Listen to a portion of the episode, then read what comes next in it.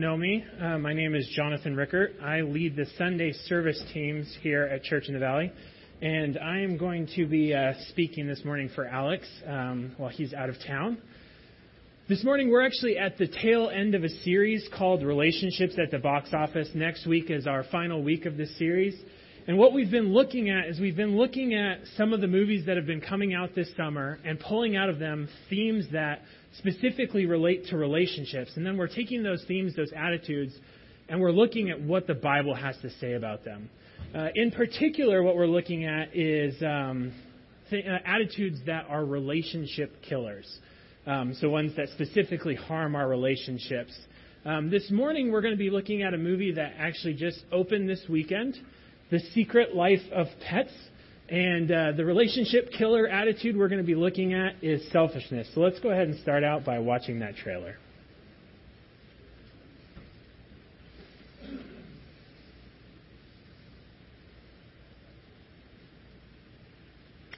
Looks like we lost our sound. Hold on one second. Come on, Max. I gotta go.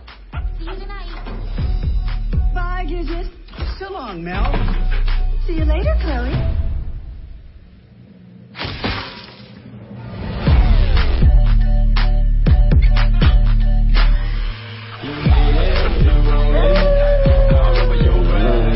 Good morning, Matt. What's guys? Any plans today? I got big plans. I'm going to sit here and I'm going to wait for Katie to come back. Oh, I miss her so much. She's back. She's. Back. Hey, Maximilian. I have some big news. Oh, Max, this is Duke. He's going to be your brother. Chloe, Chloe, I got a bad situation. Katie brought home a psychopath from the pound. I don't even have a bed now. Ah! Oh, I'm sleeping on the floor like a dog. Duke is just ruining our lives. He's ruining. It's an emergency. Aw, you little cutie pie. Hey, Max. I'm headed. What's going on here? Mind your own business. Oh my gosh, what happened to you? Wait! Did you hear that? Butterfly! Butterfly! Max is missing. We've got to find him. Katie's gonna be worried sick. We had a great thing going. I blame myself. Yeah, me too. I blame you a lot. We'll bust the both of you out of here, but from now on, you work for me. Advantage me! Uh-oh. Just ignore what just happened, okay? This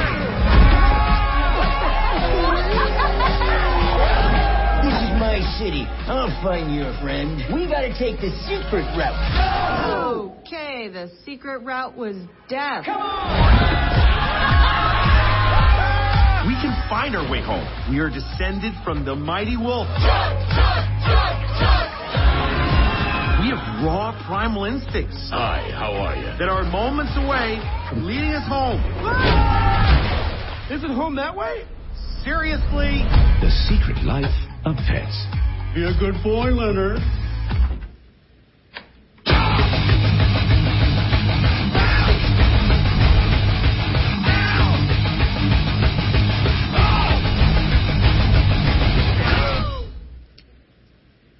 Alrighty. um, so to give you a quick overview of this movie, uh, no spoilers. Max is a terrier who's living in a, a, Manhattan apartment with his owner Katie, and then, as you saw, one day she brings home a new dog from the pound named Duke. And uh, what ends up happening is this incites a rivalry between Max and Duke, in which uh, Max is trying to sort of get rid of this new dog to bring things back um, to the way that they were before he arrived. Um, and then outside of that, there's a whole other plot line about a rabbit and his army of uh, disposed of pets that I won't get into. I'll let you watch the movie and enjoy that. Um, but what we see, what, what you can even see a little bit from this trailer is just this attitude of selfishness that Max has in regards to this new pet coming along and that really he's just looking at himself. So let's go ahead and start out by looking at, you know, what is selfishness? Um, if we look at Merriam Webster, it defines selfishness as having or showing concern only for yourself and not for the needs or feelings of other people. and being concerned excessively or exclusively with oneself, seeking or concentrating on one, one's own advantage, pleasure, or well being without regard to others. So, in essence, if we look at selfishness, what it actually is, it's really a, a focus on oneself. Um, as we dig a little bit deeper into that, though, what we find is what, what selfishness really is it's a strategy that we employ to get what we want. Um, it's a strategy that we try to use to bring us happiness, to bring us fulfillment. Um, and as we can see in these definitions from um, the dictionary, in particular, it's a strategy that we employ in regards how, to how we relate to other people. Um, in the movie, you know, Max is sort of like the stereotypical spoiled only child. Um, you know, he wants to be the sole focus of attention of Katie, his parent, his owner, um, and he really likes the way that things are. When Duke, the the dog, the pound dog, comes along as a new brother, um, you know, Max responds by selfishly seeking to sort of hurt um, the image of Duke in order to get rid of him um, and get back to the way things were before. Because in Max's mind, he wants to get what he wants, which he, he's looking for happiness, and he thinks the way to happiness is to get rid of this other dog. Um, our culture, you know, and this idea of selfishness, using the strategy of selfishness that we see Max employ in the movie, is that our culture is actually highly encourages this strategy. It's pretty pervasive in our, our culture. It, it uses it as an effective way to get happiness in all areas of life, including in our relationships. Um, you know, we, our culture basically says that this is how you get what you want. So let's look at some of these messages that we hear in our culture today. One of them is just follow your heart. Sometimes you have to follow your heart no matter the consequences. Another one is just be yourself. You know, be yourself and have fun. Another one, do what makes you happy. That kid does certainly look like he's having fun. And finally, I've got to be me.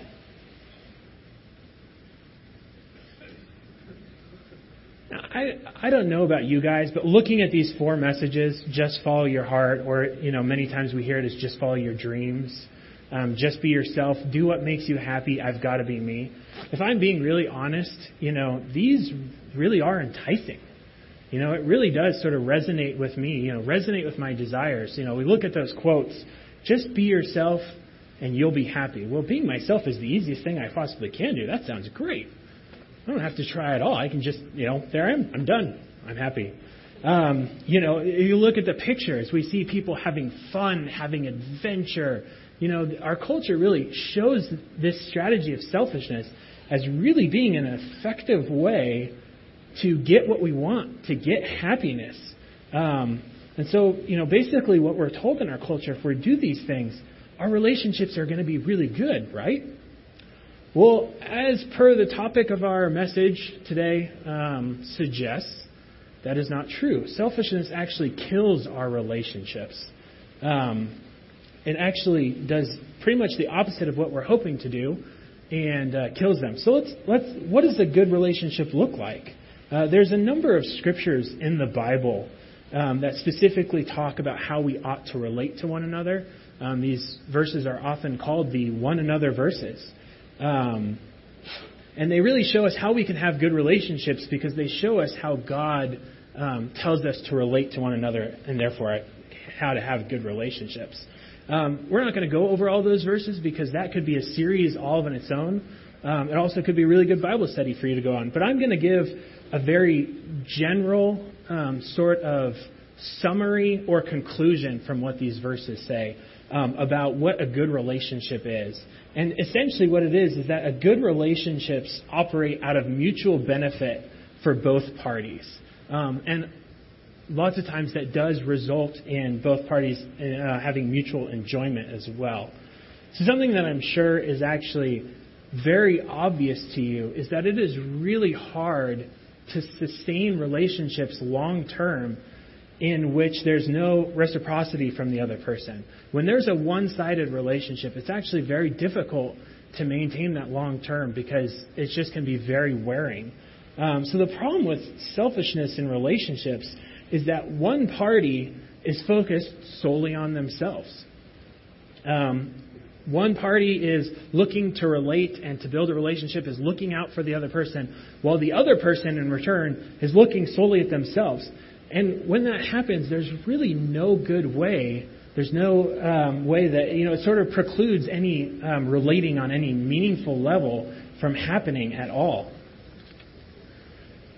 You know, Proverbs actually looks at this and talks about it being silliness or foolishness to have this sort of focus. If we look at Proverbs 18:1, it says, "Whoever isolates himself seeks his own desire. He breaks out against all sound judgment." When we have an attitude of, of selfishness, it's very much an insulating look at ourselves.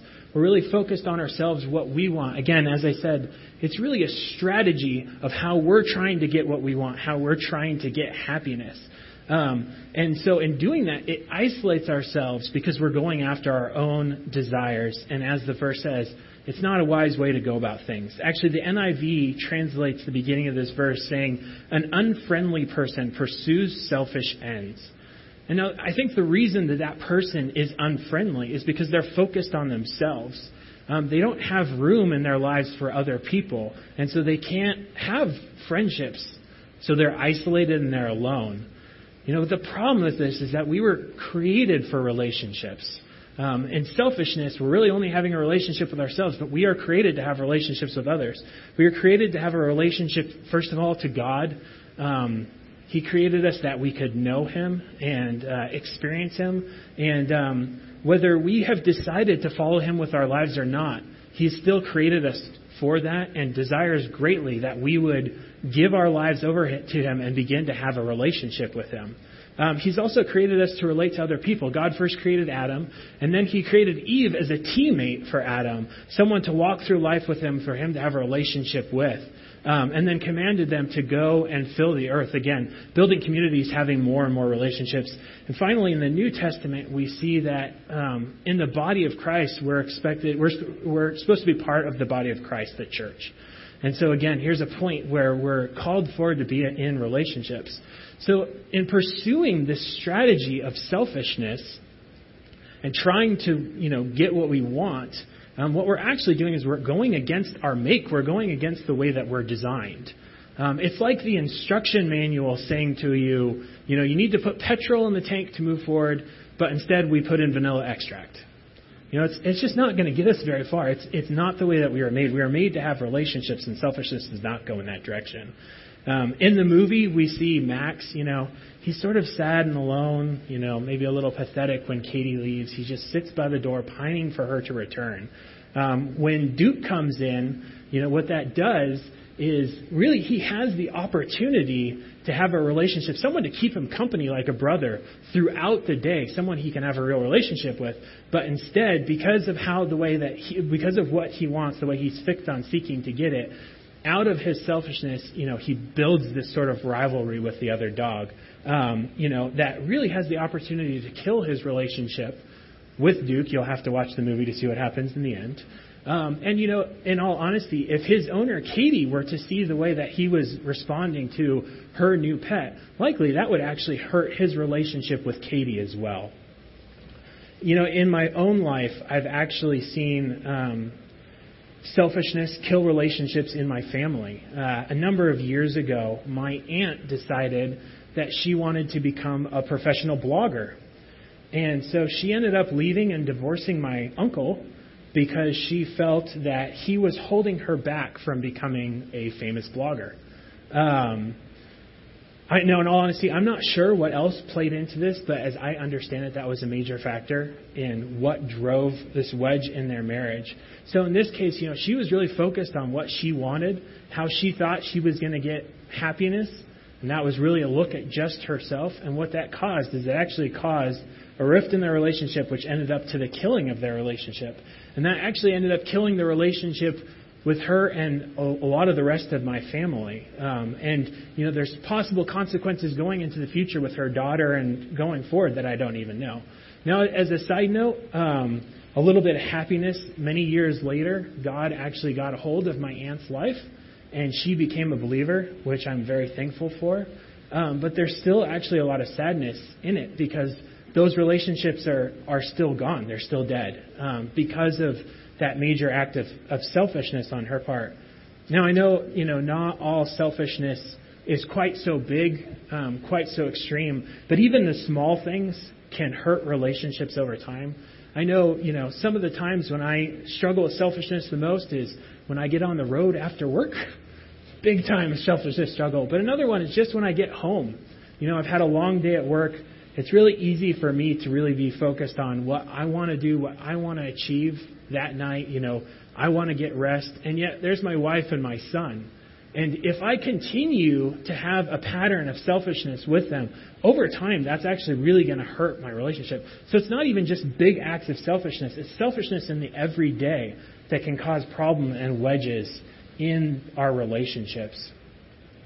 If we look back at the story of my aunt uh, for a minute, you know, something that really jumped out at me as I was preparing uh, preparing for this message uh, was just that cultural message again of just follow your heart, just follow your dreams.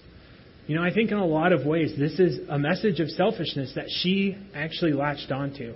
That she looked at, you know, this is the way to get what I want. This is the way to to get happiness. I just got to follow my dreams.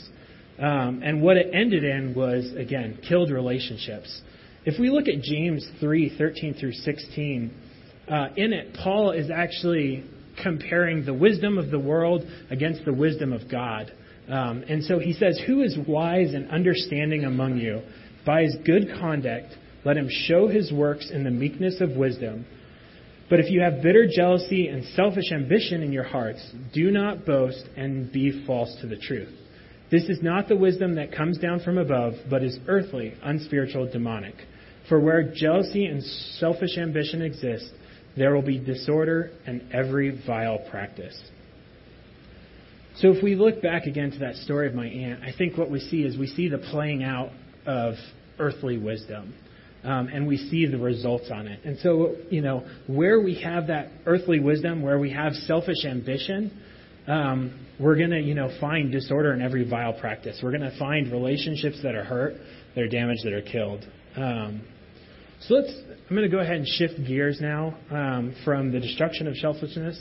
And let's look, you know, what's a better way? Okay, we've seen that selfishness really is bad. You guys probably already knew that. Um, so, you know, what's a better way? How can we do something that um, is really going to move us beyond selfishness? Well, if we look at Philippians 2, um, Paul was writing to the church in Philippi, and in one section, he actually talks very much about the subject that we're looking at. He's talking about how we ought to do our relationships. Um, so, Philippians 2, 3 through 4, it says, Do nothing from selfishness or empty conceit. Um, now, uh, if if I stop us for just a second, I am not a Greek scholar. Um, but I can use the internet, and the internet is the closest I can get to a Greek scholar. Um, if we look at this word selfishness right here, it's saying that selfishness, which is great. It's often also translated as rivalry or selfish ambition. Um, what the word really means is rivalry, self-seeking, and it's acting for one's own gain regardless of the discord, strife it causes.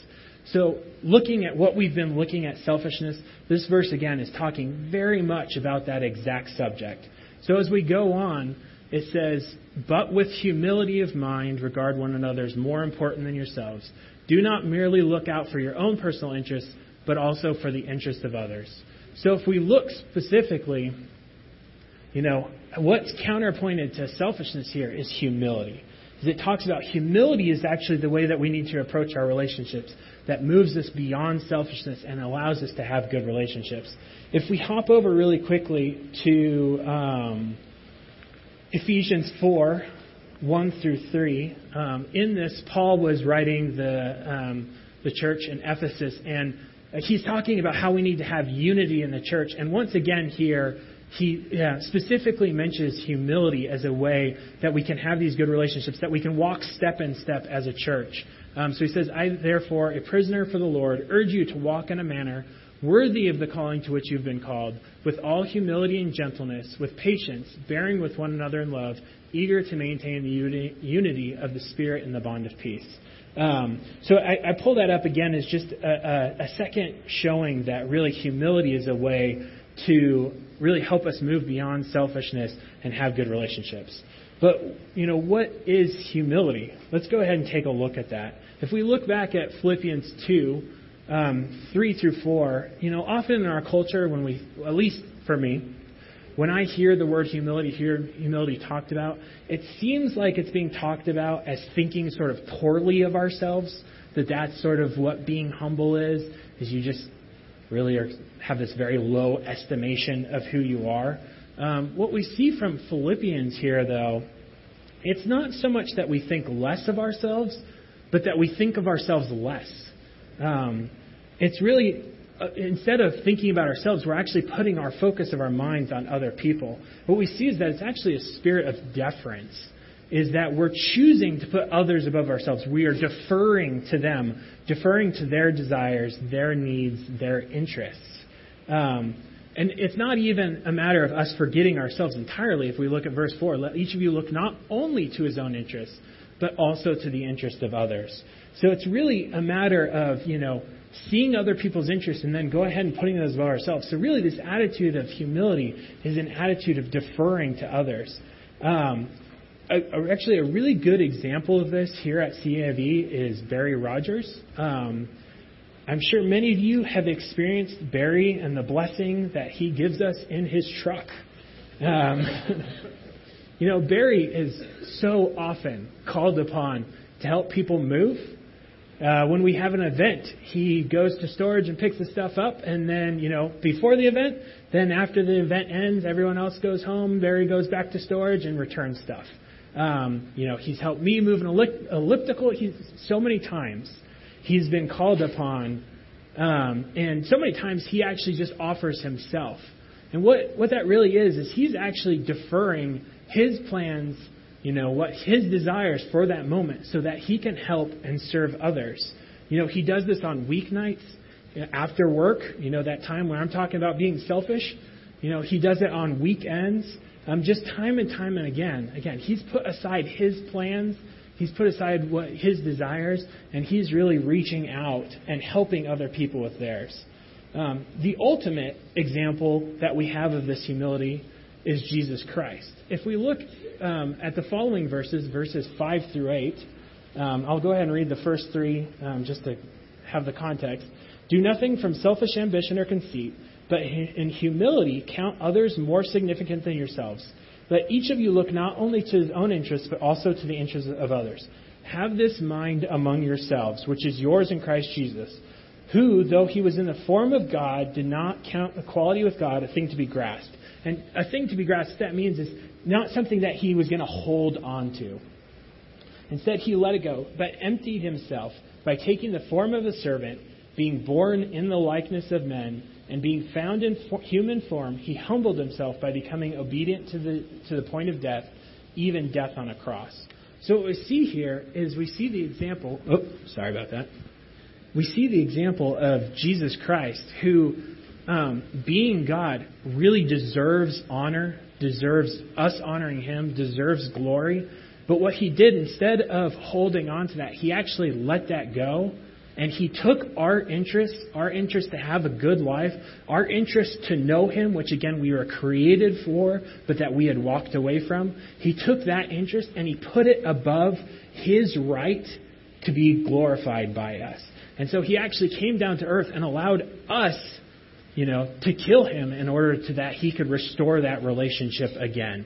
Um, so again, he's just a prime example of what this type of humility looks like. Can we imagine? I mean, can you imagine if God was not humble? Man, we would be in so much trouble. I mean, he would have snuffed us out so long ago. If he didn't put our interest above his, you know, if he didn't put our, our interest above his glory, then we'd be in serious trouble. Um, but because he takes on this form of humility, which he gives allows us to have a really good relationship with him. So now let's look how do we okay, so we looked at selfishness. Selfishness bad, humility good. I think hopefully we're clear on that. But how do we move into this selfishness? You know, how do we practically do it? Well, I'm glad you asked. First of all, one of the things we can do is we can move from deserve to serve. Um, a lot of our selfishness is actually tied to arrogance. We feel that we deserve what we want. Um, and so one of the things we need to do is as our desires for things come up and we have a desire to pursue them, as opposed to looking to the interests of others, um, as opposed to putting those above our own, we need to choose to put away our feelings of deserving and instead, as humility shows, just put other people first. The next thing we can do is we can move from me to we. Um, as we looked at, you know, selfishness is a strategy. It's a strategy that we employ to get what we want to, and most of the time it's to get happiness, is to get fulfillment, or the things that we think will give us happiness and fulfillment. You know, these desires are not a bad thing. We're not, God is not calling us to become robots and to put aside the desire for self, for happiness, to put aside the desire for fulfillment. Um, so, but what he is asking us to do is to take other people's interests and put those above our own. So again, it's not a matter of just them. We're not called to think only about them, but we're called to move from me to we, from them to us. Is that we're looking at um, both myself and others and deferring to put others above myself. Which the final thing here is to take that idea a little bit further. Um, you know, we saw that selfishness is that strategy to get what we want. Um, that desire for happiness, that desire for fulfillment, is not a wrong thing. But how we choose to pursue it and where we look to gain it from, that's what matters. Um, so instead of using this strategy to look for it, what we need to begin to do is to trust that God will take care of us. Um, as we begin to trust that God is going to take care of us, and we essentially stop worrying about ourselves, that really frees us up to look towards the interests of others. Now, there's many verses in the Bible that talk about, you know, the faithfulness of God and talk about the great life that He wants to give us. Um, so I would recommend, you know, going ahead and looking through that. But as we as we as we trust in those, again, that frees us up to look towards the interests of others. I'm going to just pull out one of those verses. Um, it's a verse in Ecclesiastes, Ecclesiastes 2:26. Now, what Ecclesiastes, um, it's essentially was a very honest and blunt look at life by the wisest man who ever lived. Um, and in his examination on life, one of the conclusions that he came up with was this verse, which is To the person who pleases him, God gives wisdom, knowledge, and happiness um, or w- wisdom, knowledge, and joy. But to the sinner, he gives the task of gathering and storing up wealth to hand it over to the one who pleases God. This too is meaningless and a chasing after the wind. So essentially, what this verse says is, you know, where do we get happiness God, from? Happiness actually is a gift from God as we as we please Him. And so instead of uh, pursuing selfishly, pursuing our own ends to try to get happiness, what we need to do is instead trust that as we please God, which putting the interest of others above our own does, as we seek after God and please Him, He's going to give us the things that will make us happy, and therefore we don't need to be pursuing that ourselves. Well, I'm going to go ahead and start wrapping up this morning. I'm going to invite the uh, band to come on up. Um, one of the things that we do here at Church in the Valley is uh, we actually encourage people each week to take a next step. And what that is, it's just really a practical application of the things that you're learning. Um, and the reason for that is that we really get a lot of the blessing out of the actual doing of God's Word. Um, and so this is a way to try to encourage you to begin to, to do that, um, to, to reap some of the benefits of some of the things we've been hearing about. Um, I have a few suggested next steps. But if anything else came to mind in this morning, you know, please do that. One is to evaluate a TV show that you watch regularly and find themes of selfishness in it. You know, as we saw this morning, there's a lot of um, themes of selfishness in our culture. It's very easy for our hearts to get wrapped around those, and many times we don't even realize that they're there. So this is a way to really just take some time to look, you know, what kind of things am I hearing from our culture? Another thing to do is ask God each day this week to show you any relationship that you are harming through selfishness. Um, and then finally, if you know God has brought someone to mind, you can just choose humility in my relationship with that person, with so and so, as a real opportunity just to um, move beyond selfishness and move into humility and actually have good relationships. Well, I'm going to go ahead and pray for us this morning as we continue worshiping. Dear God, we just thank you for your word. And I just ask that your word would speak to us this morning, that um, you would just change our hearts by your goodness. Uh, we thank you uh, that we have the opportunity to uh, to know you, to have good relationships with other people, God. Um, so I just pray that you would help us to see where in our life uh, we are choosing a strategy of selfishness, and help us to put that aside, put aside how we go after uh, what we want, how we go after happiness, and instead uh, just look to you um, for happiness, and therefore be able to focus on others, God and just to develop meaningful, um, helpful, and encouraging relationships with them. And we just ask you that you would change our hearts this week. We pray this in Christ's name. Amen.